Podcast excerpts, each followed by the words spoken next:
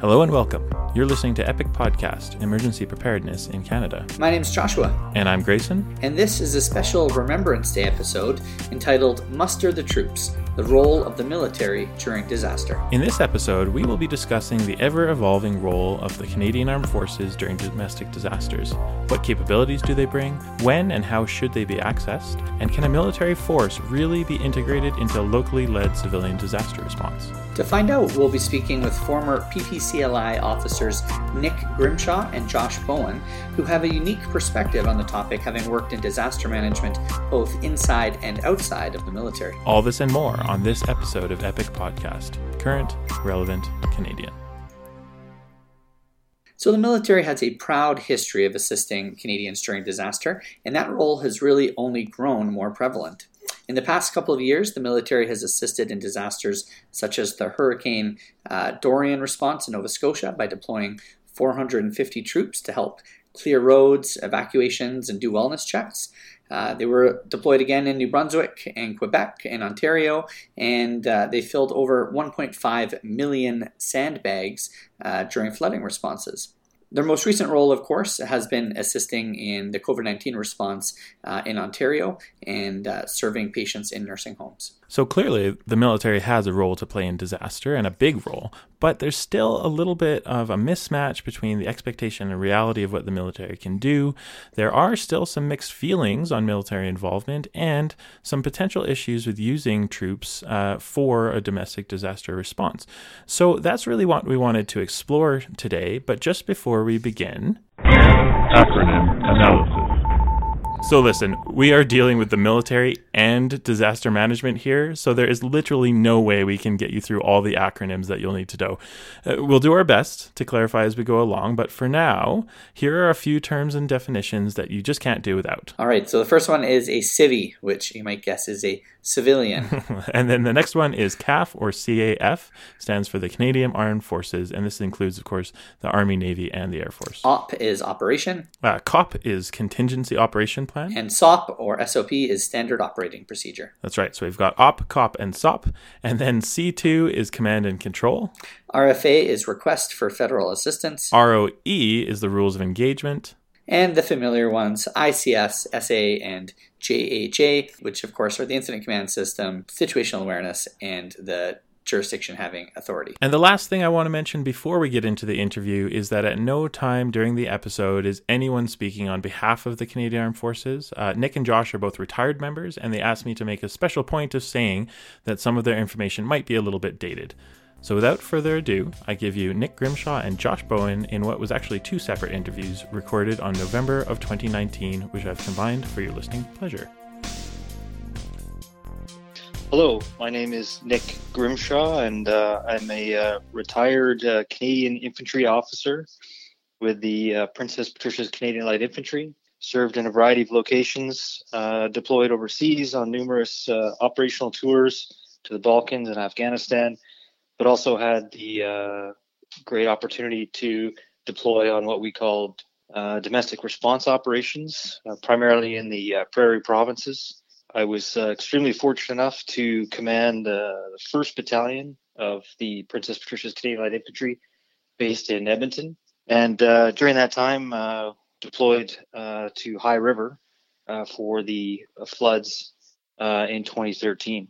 I also uh, continue to serve in Edmonton as the uh, what we call the, the G three, or the Chief of Operations for uh, Canada's Western Army uh, for third Canadian Division. So I was the Chief of Operations, and then uh, finished up as the Chief of Staff as well. And during that time also supported a number of uh, domestic operations, uh, wildfires in Saskatchewan and in Fort Mac, uh, Fort McMurray, Alberta.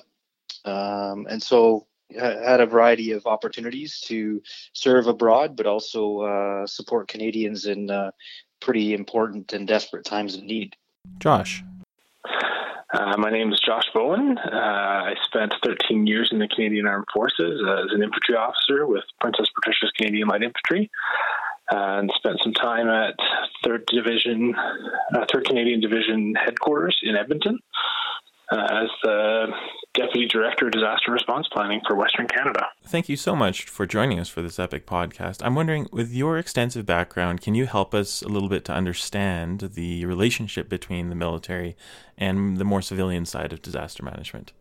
The military is one of Canada's uh, federal partners to dealing with uh, domestic response, uh, disaster relief, uh, and domestic uh, disaster preparedness operations. So the military is only one portion of uh, the larger government apparatus that can be brought to uh, assist provinces and municipalities in the time of need. But the military has some unique uh, capabilities, you know, the, the ability to move people and equipment rather rapidly. And so there's great many benefits to having a military uh, element included in the national response architecture, if you will. How has the military organized and prepared itself for domestic response?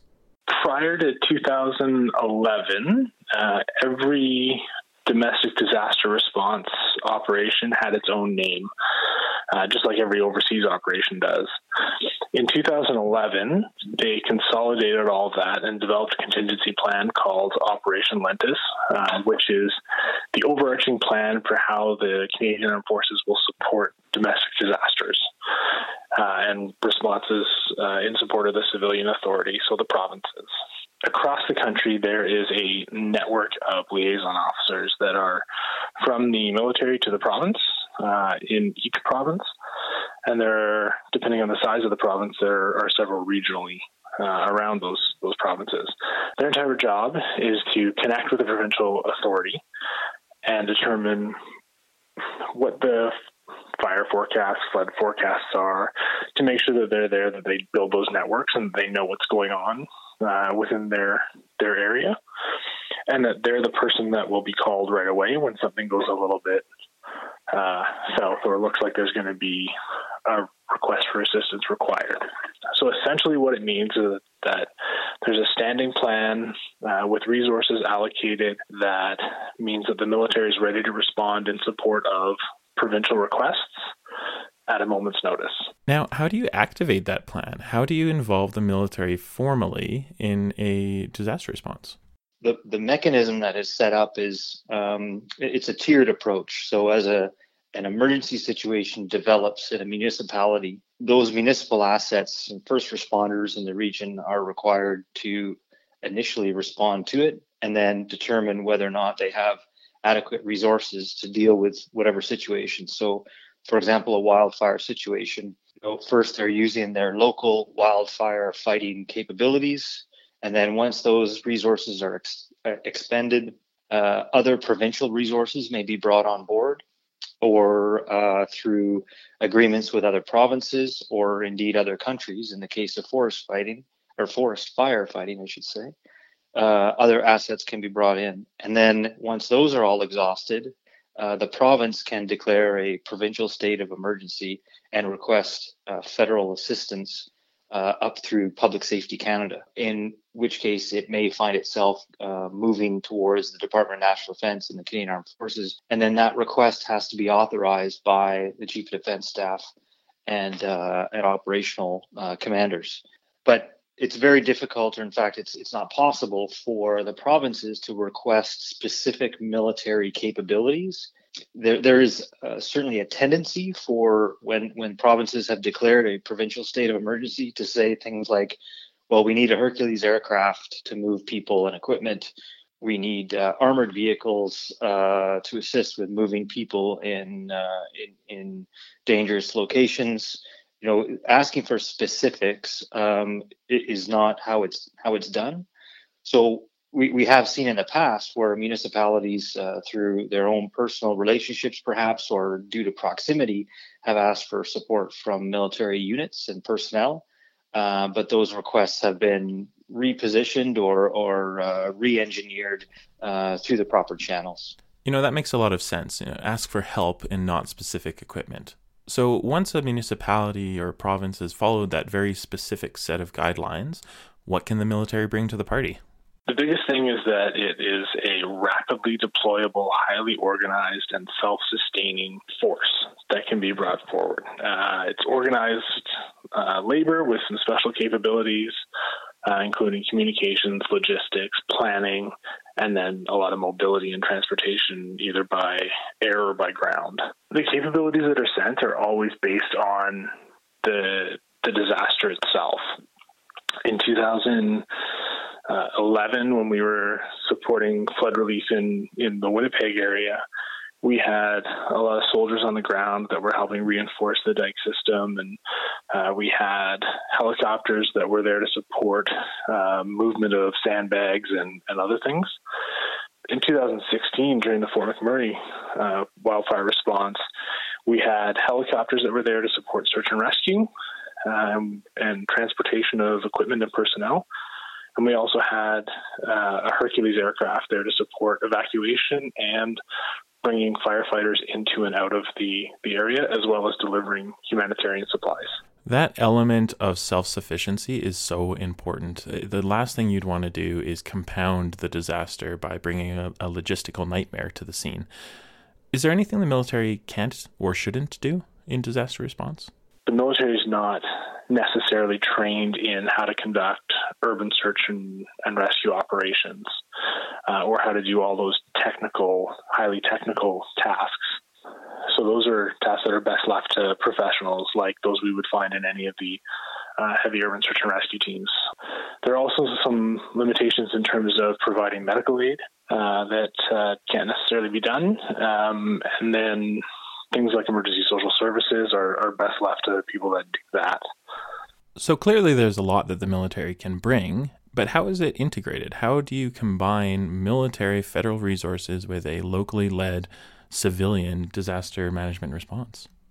Well, there's a lot of uh, liaison and coordination that needs to occur. So uh, what normally happens is the senior military member would move towards the affected area and uh, find the incident commander and gauge uh, what has been done to, to date, and then what is what is required with that incident commander or that incident command team. What we've seen in, in uh, emergencies uh, is that those who are involved in managing the emergencies, they get tapped out fairly soon. Um, when you're working long days uh, in an incident command post, Uh, you need some augmentation, you need some support and some relief, especially if the emergency is lasting more than, you know, forty-eight or seventy-two hours. And again, um, what what the military is good at, at doing is bringing bringing capacity and bringing mass. So what we could find, and, and again, in my experience, is we had people in a variety of different elements within that incident command team. Uh, we would have uh, military assets within the operations section. As well, we could have people augmenting the plans section to help develop uh, future plans and maintain situational awareness of the incident. Uh, so it's really, uh, you know, a, a variety of different roles that military personnel uh, can uh, can augment or assist uh, in a domestic emergency, but also, again, not become an additional burden. Josh, anything to add? The most important thing is that the military is always there as a last resort and in support of the civilian authority. So the military will never take over uh, in a disaster. It, it is always there to support the province or the local authority having jurisdiction. Um, um, in two thousand fifteen wildfires in northern Saskatchewan, we were taking our direction directly from Saskatchewan wildfire. Uh, and then in sixteen, um, during the Fort Mac response, we were there as a capability and an enhancement to the province to be able to support the the things that the province needed and wasn't able to do. What about this term, aid to civil power? What is that, and when might that be incorporated into a, a military involvement in, in civilian disaster? Well, there is a specific uh, definition of aid to civil power. Um, and it doesn't reflect truly um, what the military would do uh, or is expected to do for a domestic response operation like uh, fighting uh, wildfires or flooding. So uh, lots of people associate aid to civil power with, you know, the F L Q crisis in the seventies, where there were armed uh, military members in support of uh, domestic law enforcement, providing additional security. I have not personally been involved in a aid to civil power operation as it's truly defined. Um, however, uh, the military has been used in the past and could be used again in the future uh, for that type of operation, or for things like uh, assistance at uh, penitentiaries, uh, prisons in Canada, uh, providing additional security if there was a lockout of uh, of um, uh, jail staff, for example. Um, it's not out of the uh, realm of, of the ordinary that the military could be looked at to assist and provide some assistance to law enforcement in that regard. Uh, but really for a domestic response operation, such as fighting floods and fires and things like that, it's a request for military assistance. And uh, and that's generally how it's how it's considered. So we've covered the how in terms of how the military is activated and how they're integrated into a response. Uh, we've covered a little bit of the what in terms of what can be brought to the disaster response. But what about the when? When should the military be called in? It's extremely uh, challenging um, to gauge how severe uh, an emergency like a wildfire is going to be, or a flood. Um, and there's a tendency to Uh, perhaps wait and just see, you know, how severe it might be. Um, and and the danger of waiting is that it, it gets beyond your capability to respond. And, uh, and, and you end up in a situation where uh, they've exhausted all resources and they have no other recourse but to request the military. But by the time the request goes up through the federal chain, the response time could be uh, a little bit more than anticipated. And so what we are are trying to encourage, uh, certainly now that I'm I'm working with the uh, provincial authorities uh, here in Alberta on emergency management, is that continual dialogue with the military and Public Safety Canada. And uh, when an, an incident is starting to Um, come to light, such as uh, large forest fires, or given uh, you know environmental conditions, uh, whether there's uh, a, a major uh, storm uh, moving into a province uh, that could have lots and lots of, of rain, with to an already saturated ground, perhaps in the spring. Um, you know, having that dialogue in advance, uh, just to say, you know, here's here's what we're seeing, and so that people are paying attention to. Uh, to the potential for um, uh, emergency response. Not to say that they can pre-position assets from a military point of view, uh, but certainly uh, accelerate the uh, decision-action cycle, if you will, um, so that people aren't caught out um, by surprise. So an example of this in twenty thirteen, uh, when uh, uh, I was uh, serving as the commanding officer of the first Battalion, Uh, we were not the im- immediate response unit um, for the brigade here in Edmonton. There was another unit uh, that was to be first out the door.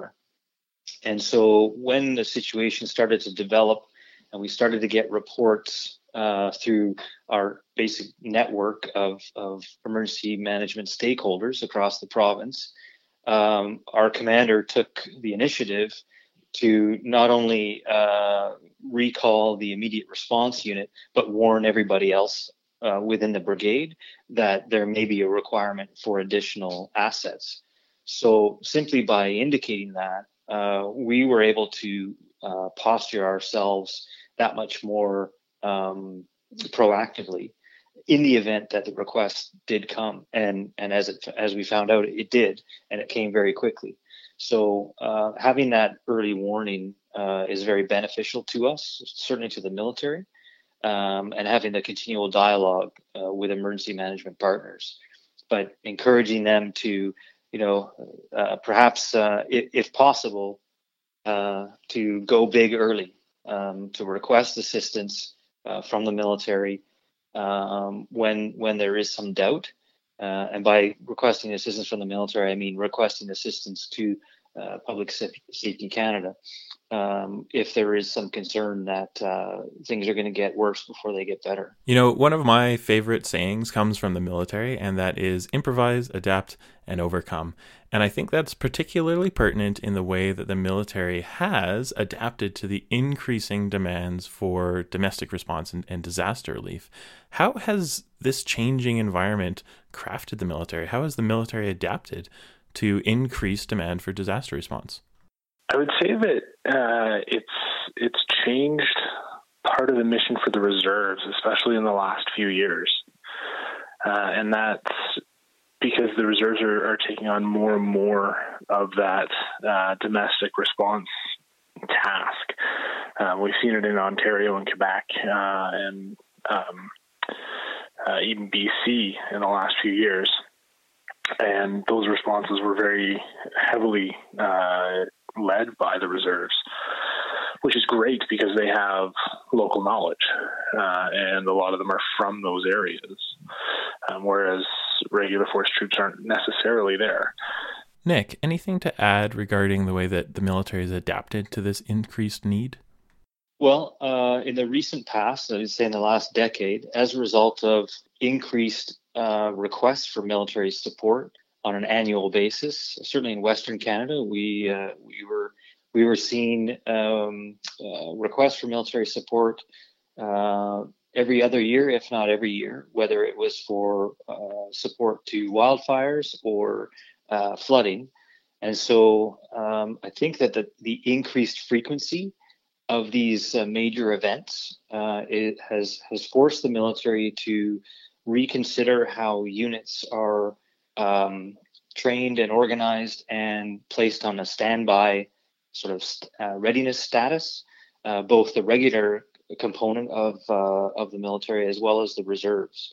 So uh, each brigade, uh, and we have three regular force brigades in this country, uh, one in, in Western Canada, primarily based in Edmonton, uh, with elements in Manitoba, another brigade in, in Ontario, and another brigade in Quebec. And then we have a number of other operational units right across the country. But each of those three brigades is required to maintain a unit as an immediate response unit on uh, twelve to twenty-four hours notice to move, uh, particularly during the peak season of emergencies.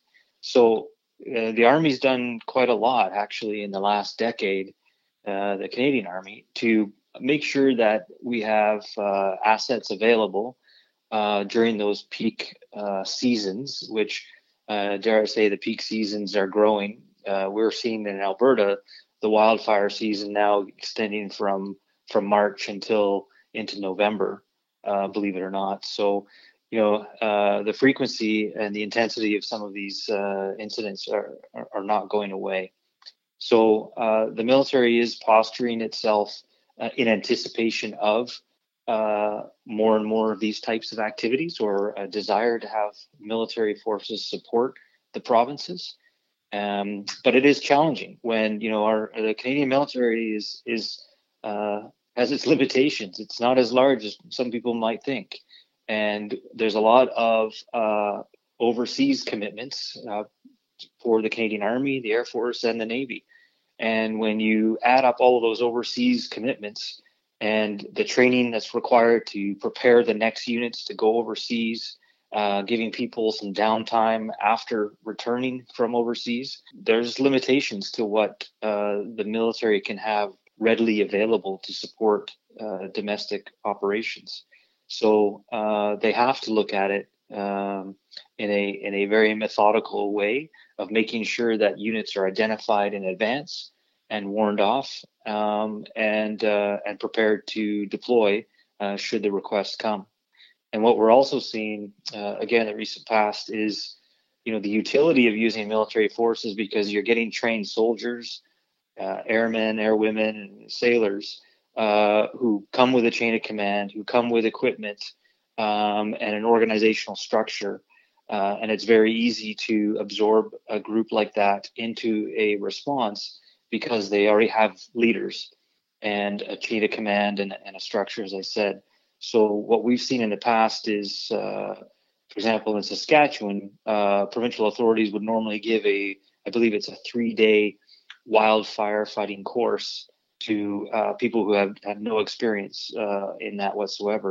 And we were able to condense that training into one day uh, for soldiers, trained soldiers, because of the the efficiencies that uh, the military can bring in that regard. So, you know, there are some benefits to that.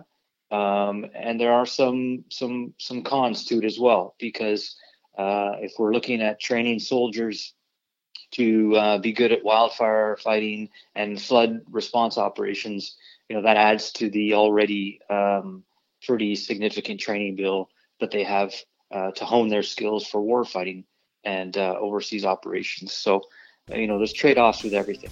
Thank you so much for this epic interview. Thank you for your service, and thank you for everything that you're doing for Canadian disaster management. Well, thanks very much. It's a pleasure, and I uh, wish you all the best and keep doing what you're doing. It's great. Thank you. It's been a pleasure to be here. Great conversation there, Grayson. I think this is uh, really useful information for an emergency manager. We often hear about uh, calling the military in for disaster response, so it's a good idea to, to have a sense of what that collaboration ought to look like. Yeah, and there were a couple of myths that got dispelled there as well. And the one that I wanted to further clarify was this term they talked about, the aid to civil power.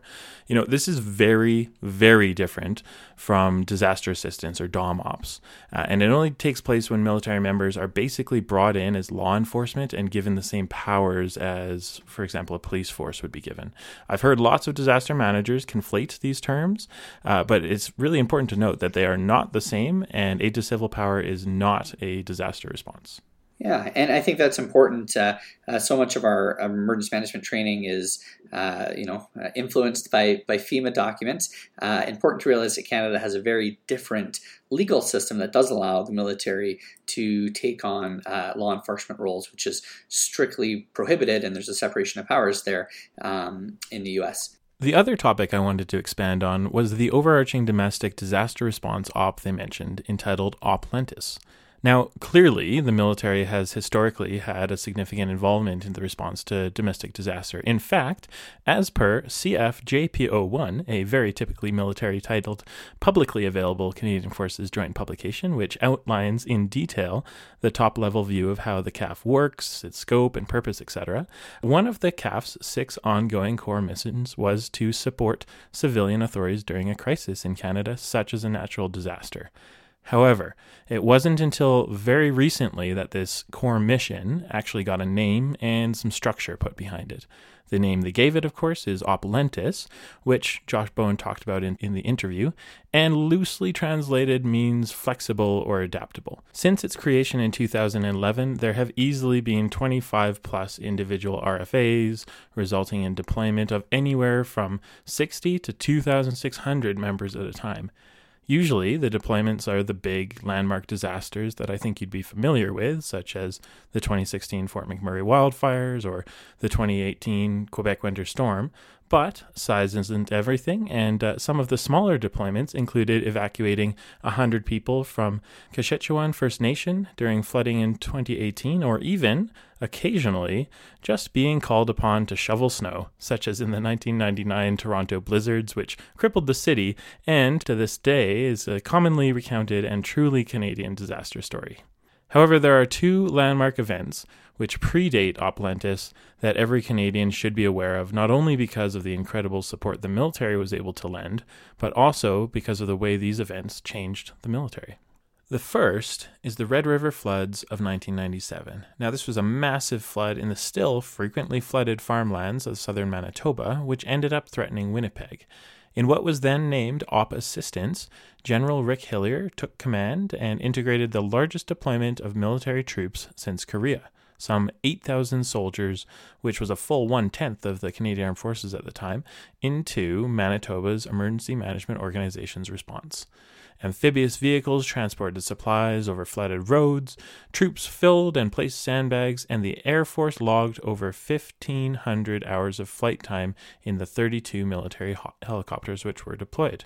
This was a particularly important mission for the military because throughout the nineteen nineties, which are sometimes known as the military dark ages, the Canadian Armed Forces was was struggling with perception issues which stemmed from scandals that were being faced after their involvement in the Oka crisis domestically, uh, as well as overseas in Somalia. In fact, General Rick Hillier was quoted as saying, "I think the Canadian public right here in the city of Winnipeg is starting to recognize that the military is a slice of Canadian society. We are your sons and daughters, your moms and dads, and brothers and sisters out there working, and not the fiendish people that sometimes people portray us as." The second really major event uh, that happened just a year later is, of course, the infamous nineteen ninety-eight Eastern Canadian ice storm, which stranded millions of Canadians without power or the ability to travel for up to several weeks and resulted in thirty-four fatalities. In response to this, the Canadian Armed Forces doubled down and responded with Op Recuperation, which was an incredible fourteen thousand troops being deployed, again under General Rick Hillier. This made it the single largest peacetime military deployment in Canadian history to this day. So these two events truly helped to cement the military's role in disaster and also helped the military to establish the relationship that they have with Canadians today. If you're interested in learning more about this, I would point you to a paper entitled The Canadian Forces, Domestic Ops, and Public Confidence, written by Major Dan Thomas. And I'll finish off with a quote from that paper, which I think sums up the importance of the military involvement in disaster response quite nicely. Domestic operations remain pivotal to the Canadian Armed Forces' relationship with Canadians. It was the forces' response to the Red River floods and to the Eastern Canadian ice storms disasters which rehabilitated the image of the military and showed the forces at their best. And I think that tradition really has carried on to twenty twenty. And most recently, of course, there was the role of deploying troops to nursing homes in Ontario. At first, this uh, decision was, uh, I think, caught many people, including some in the military, by surprise. It's not a traditional role you would expect to call in uh, uh, for military support. Uh, but in the end, uh, it was Uh, arguably the perfect use of, of those resources. Many medical trained members of the Canadian Armed Forces have basic nursing skills, and that's exactly what was needed in an organized force that could properly protect themselves and the patients they were looking after. I thought it was nicely summarized by General Vance uh, uh, when he was speaking uh, to reporters today uh, about uh, this new role, and we'll just quickly p- play that clip for you now. Well, I think it's a point of pride for us uh, that Uh, we will do what the nation requires us to do to, to defend Canadians. And although we think of the defense of Canada and a more typical employment of the military, um, honestly, the defense of Canada can take many forms. And a pandemic is something that needs to be defended against, and we took uh, uh, that, that role uh, as a function of the government asking us to do so, and I'm proud of that. So that operation was known as Op Laser, and uh, again involved uh, multiple uh, nursing homes being augmented by uh, Canadian Armed Forces military uh, members. And that's all for this episode of Epic Podcast. A big thanks to Nick Grimshaw and Josh Bowen for sharing their time and expertise with us on the topic of military in disaster. Just before we go, I'd like to take a moment to thank our sponsors. This episode is brought to you in part by C P A Alberta. Might be cliche to say by now, but we really are living in unprecedented times. That's why you should consider hiring a chartered professional accountant, also known as a C P A, to help guide you through this pandemic and jumpstart your recovery. With C P A on your team, you can be confident you will be finding the best solutions to even your biggest business problems. C P As are trained to dig in and truly understand how an organization operates, where it's already excelling, and how it can be better. For an inside look at how Alberta C P As are supporting their clients through the pandemic, follow C P A Alberta on Facebook, Twitter, Instagram, or LinkedIn, and you can also visit c p a alberta dot c a to find out more. This episode is also brought to you in part by Alberta Forest Products Association, who has prepared a clip for you, which I will play now. Alberta's forests matter to all of us. That's why Alberta's forest industry works to keep them sustainable now and for future generations. By planning two hundred years ahead, helping control the spread of fire and disease, and planting and nurturing two trees for every one harvested, we keep our forests standing strong. To learn more about how our forests take care of us and how we take care of them, visit love a b forests dot com. Thanks for listening. You've been listening to an Epic Podcast production, a proud partner of the International Association of Emergency Managers Canada and member of the Alberta Podcast Network, powered by A T V. As always, Epic Podcasts are designed as a supplementary educational tool for the E M professional on the go, and the views and opinions explored during this podcast do not necessarily represent the agencies or organizations that we or our guests may be a part of. For more information about the show or the people on it, visit our website at epic podcast dot c a or follow us on Twitter at the username epic underscore underscore podcast. Stay tuned for more on the next episode of Epic Podcast, current, relevant, Canadian.